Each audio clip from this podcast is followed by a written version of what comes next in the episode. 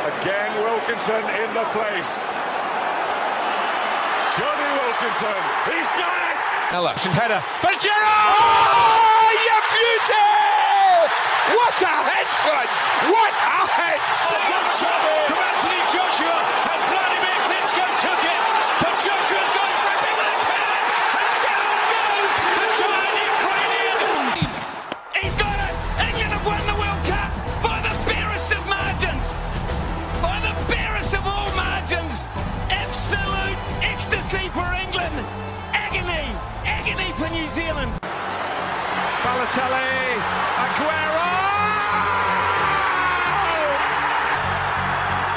I swear you'll never see anything like this ever again! It's all over! I think it's over! Is he going to get up? Can he get up? Can he get up? He does! Oh my goodness! Somehow Fury has managed to get up! Hello and welcome to this week's The Two Pinter. It's myself, Gaz. And me, Jono.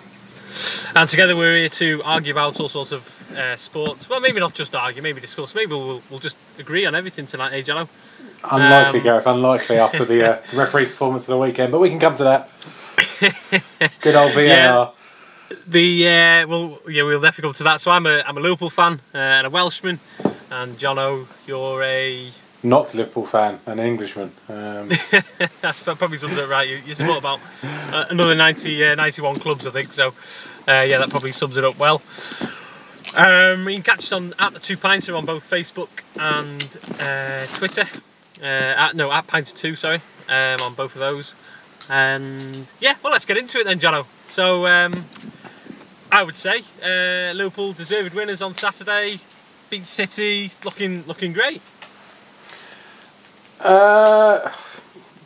Deserved winners is a very interesting term, isn't it? Because I think you took advantage of your chances well, and once you've been gifted a lead, you played very well from there. That couldn't deny it, and you definitely looked a lot more solid than City. But when in the opening minutes you should have a penalty given against you, and instead you go out the other end 10 seconds later and score, and it stands, it changes the whole complexion of the game, doesn't it? So if that was true, then that would be the case. But let's delve into it then. What do you mean? You're not allowed to put your ball. You're not allowed to just throw your hand at the ball, Gareth. Just leave your hand dangling in the penalty area. If that were true. No, you're right. And if that was the case, if it just hit Trent on the arm or the hand as it did, and there was nothing else before it, then yes, of course it's a penalty. But the clincher is the David Silva, not David Silva. He wasn't there. Bernardo Silva. Flick off the hand before it hits Trent. That's the key thing, isn't it? So a key thing. That was a barely touching, whereas Trent knew full well what he was doing. New laws of this year, though, aren't they? If you gain an advantage, apparently by an attacking team. Apparently not, because Trent does it far more obviously seconds later, and nothing happens. No. If you gain an advantage in attacking player, so I think Mane a few weeks back against United. Unintentionally hits his hand, and if that had been the other way round, unintentionally hitting Maguire's hand, I think at the time, it wouldn't have been a penalty. But because it's unintentionally hitting Mane's hand, and then he goes and scores from it, you have to chalk it off because it's gaining advantage from hitting a hand. They had I think we discussed it earlier pods. There was the issue with Everton against Millwall last year, where Millwall gained an advantage from the ball hitting the hand unintentionally and scoring a goal from it.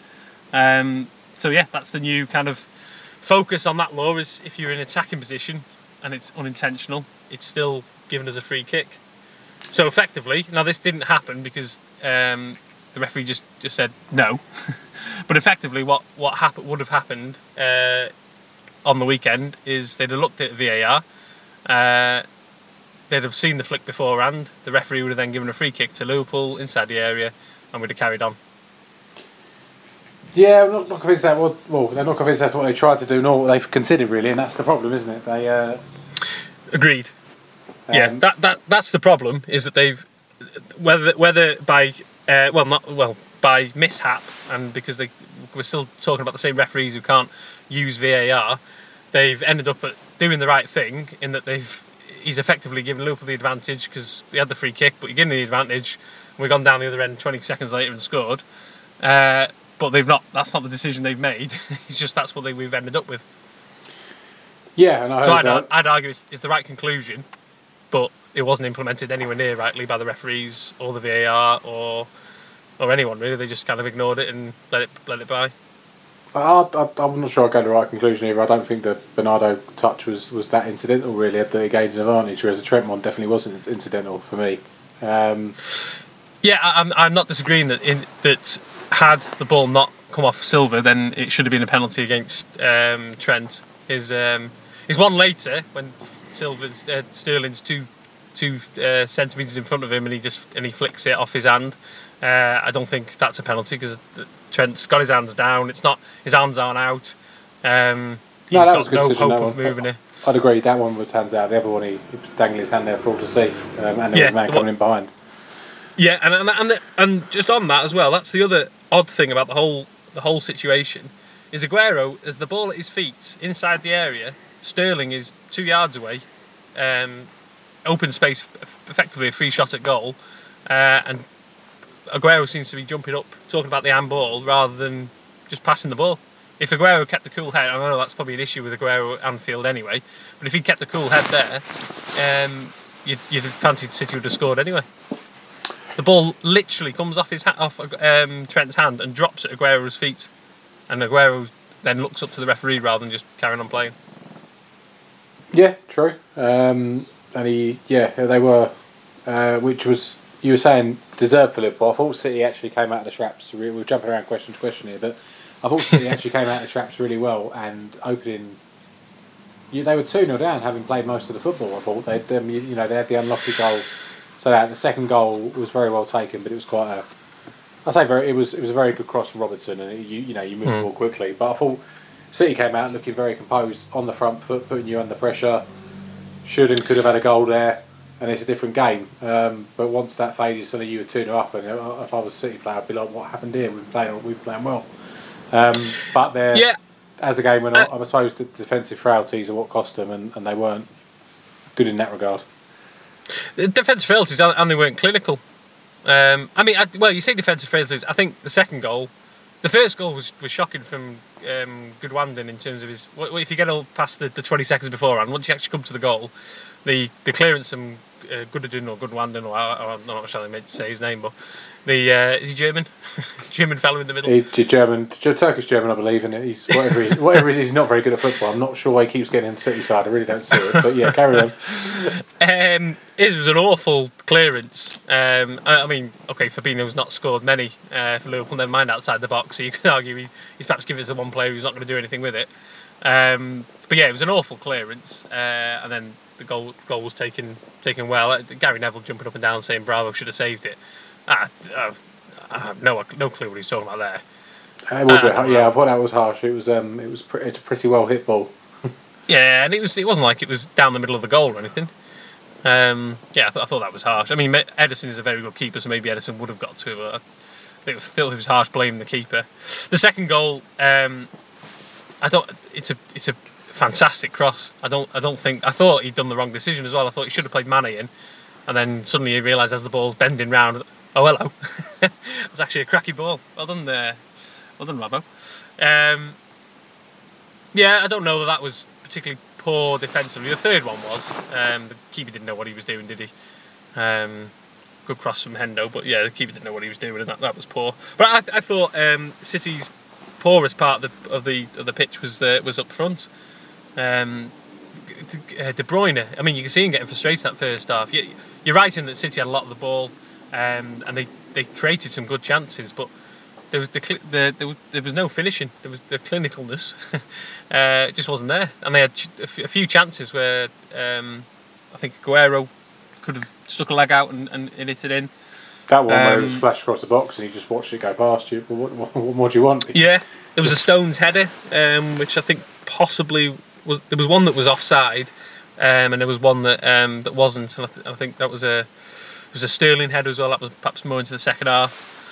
I thought City. I think you're right. City for the first 10 minutes, well, certainly 5 minutes and probably 10 minutes, they had a lot more of the ball, and they seemed to be creating some dangerous opportunities, but never scored. And Liverpool were more clinical in that period.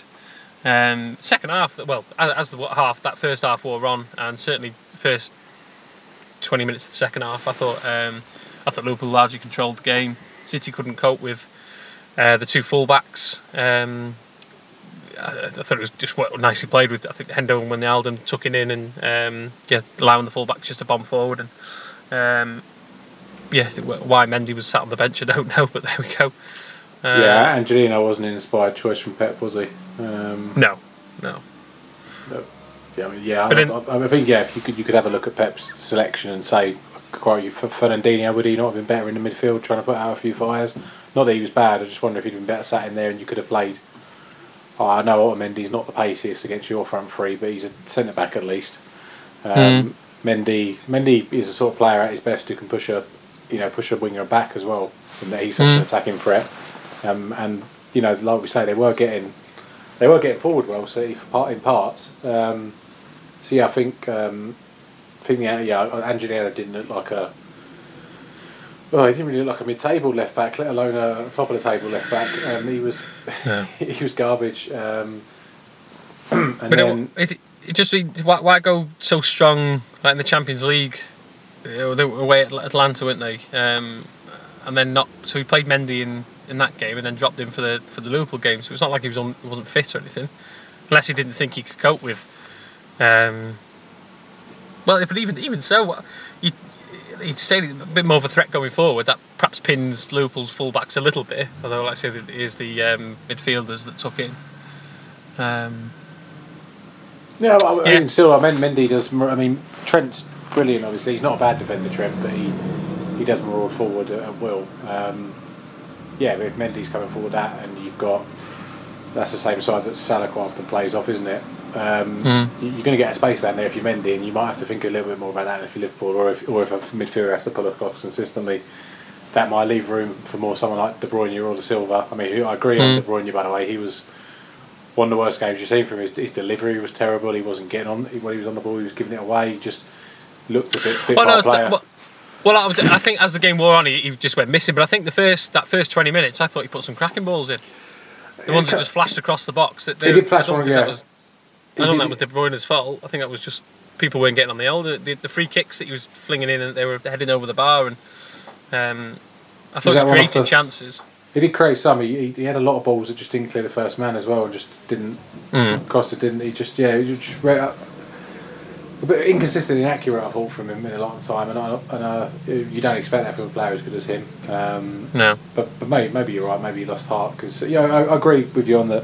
City weren't clinical enough, but I think the referees gave you an assist there, and if they had VAR, which doesn't whatever it is that doesn't exist, I try and be a fan of VAR. I think it's the right idea, but it's being applied awfully. If he did get involved and give them a penalty and they've got a 1-0 lead, then it's a very different game. They seem to kind of lose a bit of sense and heart after that. And Pep on the sideline was doing the same. He was kind of leading the charge on that, getting angry and stuff. And I don't know if the players took a cue from him, but they never really settled particularly well after that. You're not going to get penalties given against you for you at Anfield, so you better play your best and keep on top of that and try and keep Liverpool down. And they didn't really. And you took advantage well, you definitely did, and you look like a side that's ready to win the title, unfortunately. You're up far away ahead last year, ain't you, Gareth? You managed to you bottom it, so hopefully it stays up as this year. Like I said, we've still got this World Cup Championship to go through, but an interesting little fact for you though. Liverpool have played all the top six, obviously not themselves, but the rest of the five of the top six teams so far this season, and City yet to play any of them. Apart from Liverpool, that'll be interesting over the next few weeks. Moving on from Liverpool, hopefully champions-elect Jono, but we'll see. The other kind of big game involving one of the top four and Arsenal was Leicester-Arsenal. I was going to say, you're talking about this. I think City have got Arsenal in a couple of weeks' time. That'll be a good one to get back and inform for City. Sure, that'll be a nice place to get all your attacking verve back and get yourself 3 points. To be fair, actually, I didn't think Arsenal were terrible. They looked a bit more solid than usual, and they actually, I thought, early on created some good chances and could have been a bit more clinical themselves. But once they didn't take chances, it's a similar sort of story, really. But I mean, obviously not as a high quality. I thought Arsenal had some chances, didn't take them, and then you just as the game wore on, you thought Leicester are going to put this to bed, and they did. Arsenal weren't as bad defensively as they have been, but that's not to say they were good defensively. They just looked a bit more organised than usual. And maybe no Xhaka in there helped. I didn't mind Ozil being in. I didn't think he was actually as missing as he quite often is when he goes away from home, and actually tried to get on the ball a bit more. And I wonder if that's something they should look at a bit more going forward, because Pepe looks like he needs a bit more time, and it's a team that cries out for some creativity. So why not keep him in there? But I think as the game wore on and Arsenal, didn't take those chances, Leicester looked a class above, really. And they did take their chances very well. Vardy's was a lovely bit of play that he finished well, and Madison's was nice as well. Both very well taken goals, and then once Arsenal were a goal down, you didn't look like coming back at all. No. And Leicester, you're a fan of them early in the season, and they just seem to keep improving, don't they? And Arise Sarandon, he could either get himself a better job, or he could be taking Leicester to the Champions League from the looks of it. Because, I wouldn't be astonished if City made 9 points up on Liverpool, but I don't expect it. I don't expect Arsenal to make 9 points up on Leicester. I don't think they're as good. I don't think they're good enough. No.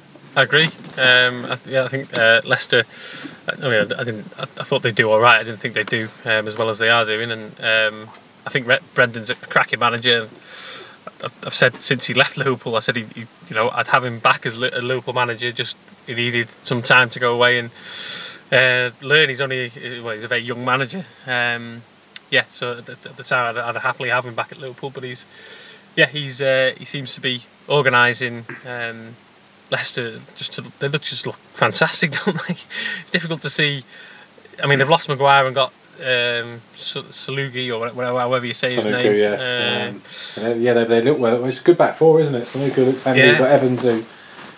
How much did they pay for Evans? Wasn't it about 4 million? 6 million. 6 million. 4 million. Yeah. Absolute bargain in today's climate. I mean, he's not superstar Johnny Evans, but he's a well-organised defender. Arsenal could definitely have gone for him when they did, and I remember thinking at the time, I'll take him at Arsenal, and then. Probably two of the better fullbacks around in Chilwell and Pereira. Schmeichel behind them. Yeah. Oh yeah, I mean not the very two best, but some of the better ones. You compare that with Arsenal went three in the back, which was holding Louise and Chambers with Bellerin and Kolasinac either side. It's not. Yeah, that's a better defence for Leicester. Only about one of those Arsenal defenders actually defends. So, and then the midfield they've got. A lot of handy players now, haven't they? Ozzy Perez suddenly has looked a better player than he ever did in Newcastle. Tielemans and Maddison are both quality, and Didi. Didi looks quality. Yeah. I think he's a cracking player. A bit of a Kante light, isn't he? Or bigger. Kante's strong, but probably not quite as good. And then obviously Vardy keeps scoring, and give him a chance, he'll take it. And he loves scoring against Arsenal. So the only sort of bit you really think that Arsenal are equal to Leicester is probably up top in Aubameyang and Lacazette, and even then they're very much dependent on chances, as Vardy is, to be fair, and there's not enough behind and creating those chances at the minute, and once again he went three at the back, which I think Arsenal the last few years have looked better when they were three at the back, they look a bit more solid, but then you're sacrificing a bit of an attacking option, and they still don't look well organised defensively. They don't really, and it's searching for what his best side is. Now I understood that a bit the start of the year with a few different signings made in. I know someone like Tierney, who I'm surprised didn't play because he looked quite good. So he was injured, so you couldn't quite integrate him in. But you've got Xhaka out of the team now, not because Emery thought that was the right thing to do in terms of his playing, I don't think, but because he made a silly gesture as he went off. And I think a lot of Arsenal fans would have preferred he was captain and was on the bench most of the time. And then you've got Bellerin trying to get him back in. Are they playing three at the back because they've got Ozil in now? They want a bit more creativity. Just there doesn't seem to be a coherent plan of what they're trying to do. And if you bring one thing and you sacrifice something else, which is true for any team, but Arsenal's choices don't really seem to make anything better. It's just okay, we'll have a slightly better attack or have a slightly better defence, but we still won't really be. Nothing seems to be pushing towards winning games. It's just trying to put out fires all the time, and that seems to be Emery's problem. What's his? Does he need to go then? He's getting on borrowed time, I think. It's not so much that I think he's a terrible manager or that he can't set up a team to win, because he has had some teams that he said, he took Arsenal to a Champions League, Europa League final, which was a good achievement. They got smashed in the final. Last year they managed to beat Spurs, Chelsea, and was it United at home? I think they won them all. Emirates was looking like a bit more of a fortress again, and so you thought there's something happening there. So I don't want to say he's been terrible, but then this year it hasn't really improved. They did spend a decent amount of money in perhaps the wrong places. That they necessarily need a £70 million winger. Was that the first thing they needed? Probably not, but and they still haven't really addressed the defensive frailties that have been present since he joined. But just he doesn't seem to have an idea. I'm not saying I want him to turn him into a gurgling press like Liverpool or an all passing, all singing, dancing like City, but sort of some idea of what you're doing. Or if you're not going to have that idea of what you're doing, have a couple of different. We're going to go away to Anfield. We're all going to put, we're going to put sort of 10 men-ish behind the ball and try and hit him on the counter. And there's not a coherent strategy of what they're trying to do, even. And if they were just comedian-like and just changed every week for a team, even then I'd be like, okay, Emery's going to have a different plan. But it doesn't look organised. It doesn't look like the players know what they're doing.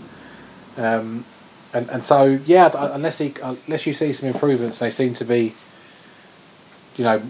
a direction they're going in, because at the moment it just seems to be Arsenal are fading into sort of not a mid-table team, but like a very solid Europa League team, and Arsenal, at least under Wenger, all the average years under Wenger were until the very end were Champions League years. At least you were top four. Mm. Got to get beat by Bayern Munich in the last 16 every year. The happy days. Now it's hope for a bit of a Europa League run and a cup run maybe. And yeah, if someone slips up in the league, because now they're 9 points behind Leicester. They're City in fourth, aren't they? They're 8 points behind them. 9 points behind them. Sorry, no, 8 points. 8 points was right first time. Chelsea 9 points in front. City will improve. It's quite. They've been battling with Sheffield United for fifth, sixth place here, and then even United, who you think your general consensus United had a pretty terrible season. They're 1 point behind Arsenal. Puts into perspective, doesn't it? How bad Arsenal? But I think with Everton winning the weekend, and they put them 3 points behind Arsenal as well. Yeah, I mean, it's obviously it's early days, so things can shake out a bit more. The gap Arsenal to Everton is 3 points, like you say, but 8 league places. So yeah, if Arsenal don't put a few more wins together soon, they could tumble into the bottom half, and then it starts looking really grim. So I wouldn't kick him out yet. I think there is a good manager in there, and I think his record. Seville was impressive. PSG was so, but he had quite a difficult job. I don't think he's a terrible manager, and I don't mind the choice at the time. He perhaps following Wenger was always going to be difficult just because of the mark and the legacy he had at the club, but you want to see a bit more of a change soon, a bit more idea what is happening and what he's trying to do with his team. And if not, then someone like, if he'd want to come, someone like Allegri obviously excites, but then maybe he hangs on maybe Wenger can do us a favour there, get the Bayern job, and then maybe Allegri will be available for the Arsenal job. Who knows?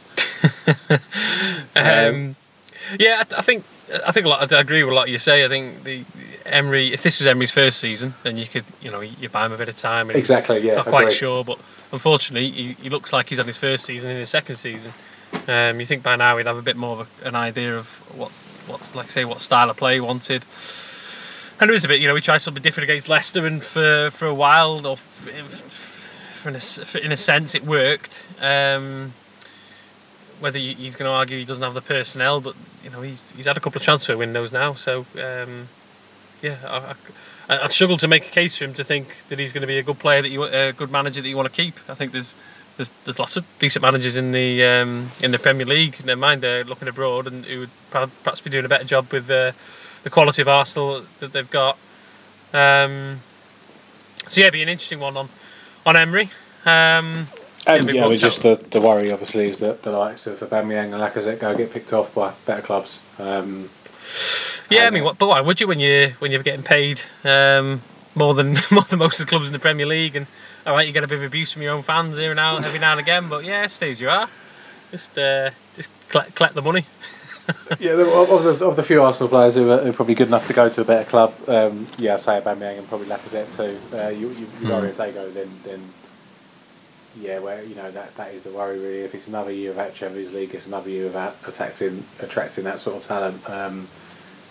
Not great times at Arsenal. It's a club that, when times are great, it can the atmosphere can turn poisonous quite quickly, and it's just a. Well, you've got to be happy. When things aren't going great, then suddenly you hear the fans. So normally it's quite quiet. It is, yeah. Until suddenly I think Aubameyang has been inviting people from Arsenal TV to his box that have been upsetting the Arsenal grass, as the Arsenal grass hate Arsenal fan TV. It's not generally a nice positive place if you go and watch a game. Some amusing people on there sometimes, but it's been a fairly frustrated fan base for a while, just from quite a lot of average seasons, I suppose, really, and a club that expects a bit more. And it could turn on Emery in a hurry if he doesn't seem to be able to turn things around. Yeah, I think once the fans turn against you, I think that's it's hard then to reel it back after that, isn't it? No matter what you do, it's even if you go on a bit of a winning streak. One loss away from getting the pelters again. It is. You've got to have really had some success, haven't you? Someone like Benitez at your place, say, wins a couple of trophies the first year, stays a bit after that. But you've got that credit in the bank.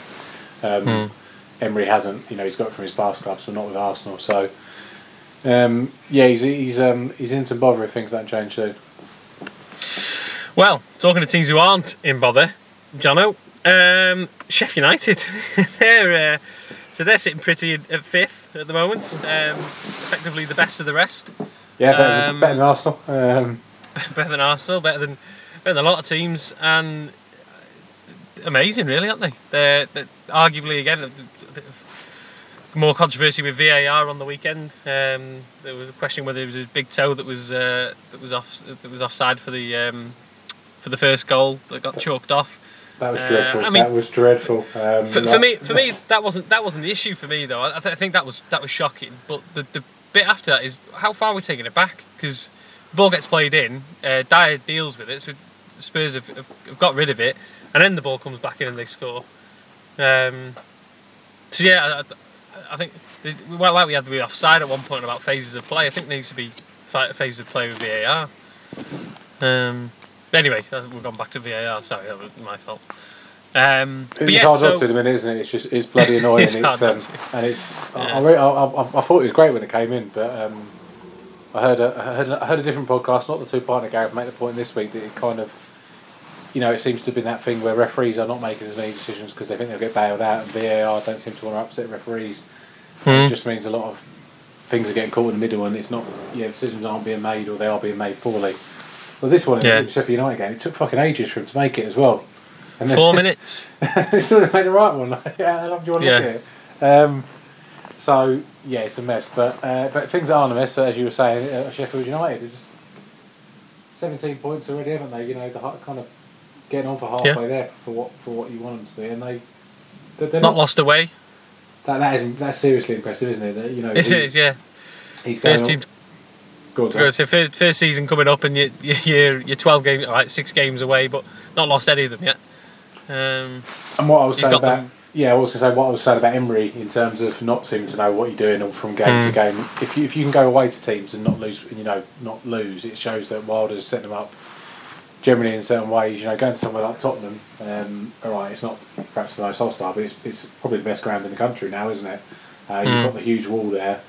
And he's going there. You think it could be a day when players get a bit lost or a bit starry-eyed, and we're in the Premiership now. We've arrived. Look at the stadium. We're playing here. How great! And they go and do a job, get a point against one of the bigger name teams, certainly, and probably one of the favourites. The third, you'd said at the start of the season. And the nuts thing about it though is they're not just setting up defensively to kick the ball as far away from the goal as they can, like Cardiff did last year, say, just to spoil the opposition. There is a bit of that. They're very well structured defensively, but going forward, they look like we laughed a little bit at the start of the season when they talked about overlapping centre halves. Oh yeah, when your friend on the preview pod talked about it, I thought I'd misheard, and he actually said straight after, "You've not misheard me, by the way. That's right, overlapping fullbacks." And they scored goals. They seem.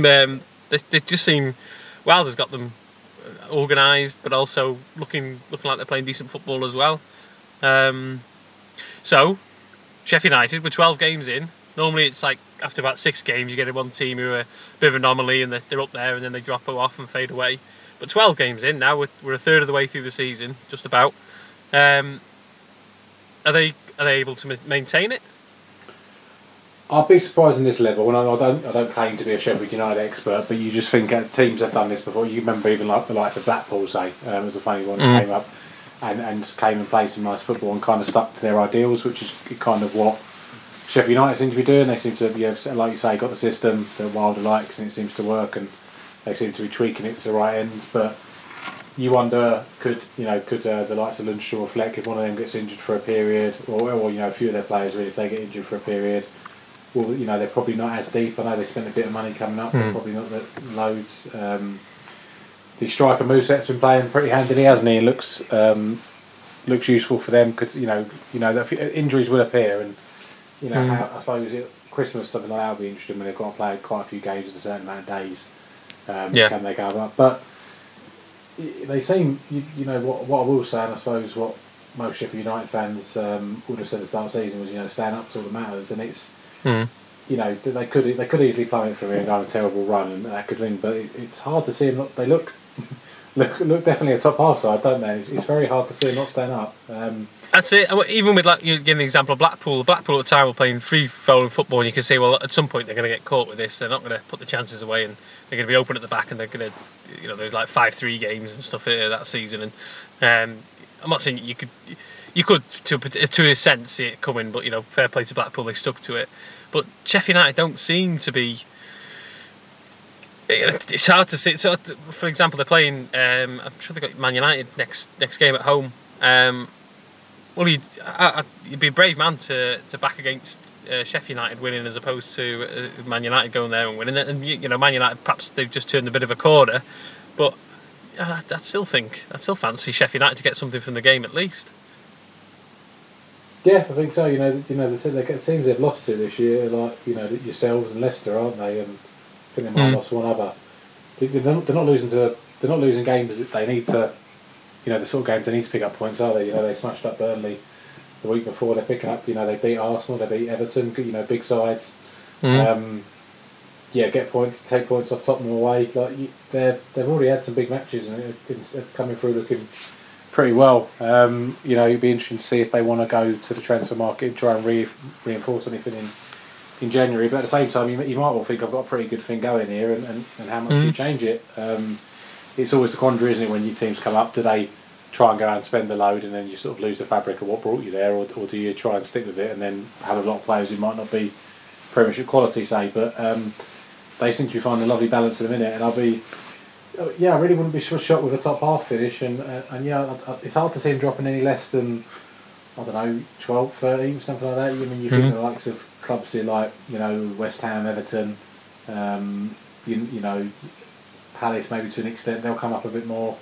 But yeah, there's a lot of clubs below them as well that you think could easily stutter and fall and have a bad run. And just a lot of clubs are very good, and someone like Villa, say, I think Villa are having quite a good season, and they're not doing a bad job, but they're down in 17th or 11th, and Sheffield United are 6 points clear of that and up in 5th, so a long way to go, but I don't see them going down. I think they'll do pretty well, and fair play to them, because they're doing it like you say, and not a bad way to watch at all, and they're sort of sticking to some ideals, so always impressive to see.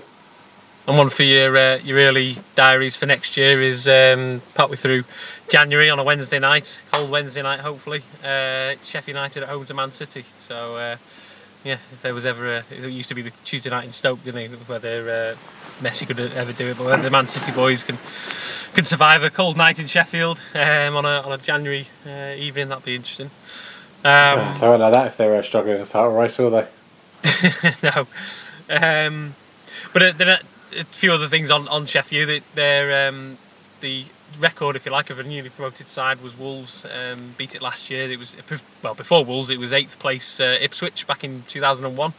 That was the highest place finished of a newly promoted side. Was that George Burnley Ipswich mob? Was it George Burnley? Yes, I think so. Yeah.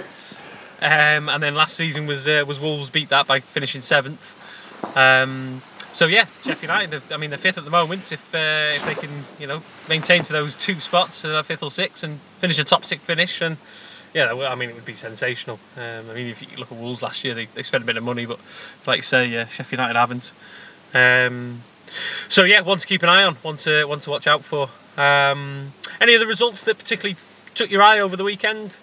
I was just thinking, finishing off on that. It sounds like Arsenal maybe get Wilder in and get Emery out. Is that where we should be? That might be the one. Made a way forward for Arsenal. Wilder seems to be doing a great job. Sort of was impressed with you. I was surprised at United getting a reasonably convincing win. I don't think Brighton are a great side. Yeah. I thought United might struggle with that. I'm Gareth laughs about my club, so I'm supposedly actually a Blackburn fan. That is my original club, and so I'm absolutely loath to do this, but Burnley's result was pretty handy against West Ham. I thought West Ham might go to Turf Moor and win, but each time I think Burnley are going to just start falling apart as a club and piss off and get relegated like they should be, the sewer rats. They seem to string a couple of results together, and Sean Dyche continues to show that he's a manager who knows how to keep a club in the Premiership and knows how to keep a club going. So yeah, I thought them turning West Ham over quite handily was quite an impressive result, to be fair to Burnley. Mm. Agreed. But Chelsea as well. We talk about Leicester and City of Liverpool. Chelsea, tied on points with Leicester, aren't they? And Frank's young guns doing a good job, isn't he? Well, for what was quite a slow start as well, wasn't it? So they've been on a good run for quite a while now. They look. Yeah, I watched that game and they, the Palace weren't going away easily. They were, typical Hodgson side, well set up, organised. But as time went on, Chelsea's were playing more of football. Looks to be breaking them down. He's got Pulisic. Suddenly looks like a bit of the sort of superstar he's long been touted to be, doesn't he? Or becoming that player. And he's got quite a young core there, hasn't he? That he seems to be keeping a bit of faith with the Abrahams, the Mounts, say Pulisic, and then and the sort of young lads at the back as well. But they're kind of blending in. You're keeping the likes of Willian and Kante there for a bit of experience. They look handy. Agreed. And I suppose Wolves was the other one as well. I thought Wolves probably were more than justified the 2-1 scoreline against Villa. I thought they were all over Villa really. A lot of the game, and Villa got kind of a late consolation really. I thought Wolves had more chances and could have put them away quite easily. They're still quite a handy side, and if they can sort of even out with the Europa League games, I think they should still be pushing for. Well, you're probably pushing for the top 6 really. If it's Arsenal struggling, Sheffield United fall away a bit, it's kind of anyone's, isn't it really, for those. It is. Probably top 4's looking almost done and dusted now, and I'm sure that'll probably change somewhat. But 5th or 6th could be the interesting races this year. Certainly could. And I think the other one, and this isn't a dig at my Blue Nose friends, but I think Everton winning away at Southampton, I thought that was a good result, to be fair. They needed it, didn't they? Yeah, I mean, if Southampton win that, then suddenly Everton are really in trouble. So yeah, gives them a bit of breathing space, and suddenly they're 3 points behind 5th place. Interesting fact for you though, that's quite a damning fact for both Merseyside clubs, is both Everton and Liverpool, neither side have beaten a team above them in the league so far this season. So you'd hope that would change at some point, or not. Penny just dropped it. It took a second. I was realising. When did Liverpool get to that? Probably top all season, haven't they? Yeah. Anything else then? Any other scores? Because we're a bit hamstrung this weekend in that we haven't got any Premier League to talk about. There's some international football that we're not. It's not that we wouldn't want to talk about it, but perhaps there might be a bit of a quieter week next week. So maybe we'll touch on the international football next week and maybe talk a bit of boxing and.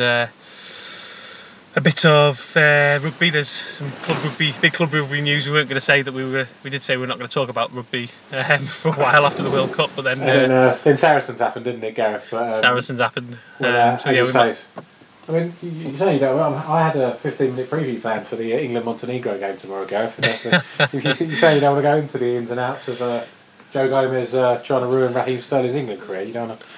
Going to, I mean, you could talk about that. I mean, Sterling, to be fair to him, you know, he's he was possibly harshly treated. He always gets booed at Anfield, and I thought he was actually pretty good this time round against Anfield. Probably his best performance at Anfield, some would say. But I mean, he still didn't manage any shots on target. But apart from that, I thought he was very dangerous. But yeah, he's having fun with Joe Gomez at the moment, isn't he? It is, apparently they've kissed and made up, so that's nice to know, because I don't mind Joe Gomez. I think he could be a good player for us one day, but I'd rather have Raheem Sterling in the squad, if I'm honest. It's interesting, isn't it, that he's the one that's gone. I think there's lots of rumours about what the incident has been or was, but maybe, again, we'll perhaps talk about that when we post Montenegro, when we know a bit more, when it comes out a bit more in the walk. Yeah, I'm pretty devastated. My 2 hours research on the Montenegro team's gone to waste, Gareth, but you know, I'll save that for the away leg, perhaps. I'm just impressed you knew that England were playing Montenegro. It's all sort of here, Gareth, sort of here. But yeah, we'll let Sarri shake out a bit more and perhaps go into Sarri's in greater detail next week, because that has turned into quite a scandal, hasn't it? That, it has, yeah. And yeah, maybe we'll leave that for next week when we've got a bit more time, as the internationals probably won't give us loads of materials to talk about, will it? No. And perhaps catch up on the Super Series. One of the Super Series coming to an end in a cracking fight. But that can happen next week, I suppose. Yeah, brilliant. All right. Well, thanks very much. Cheers, guys, for listening. Catch you later.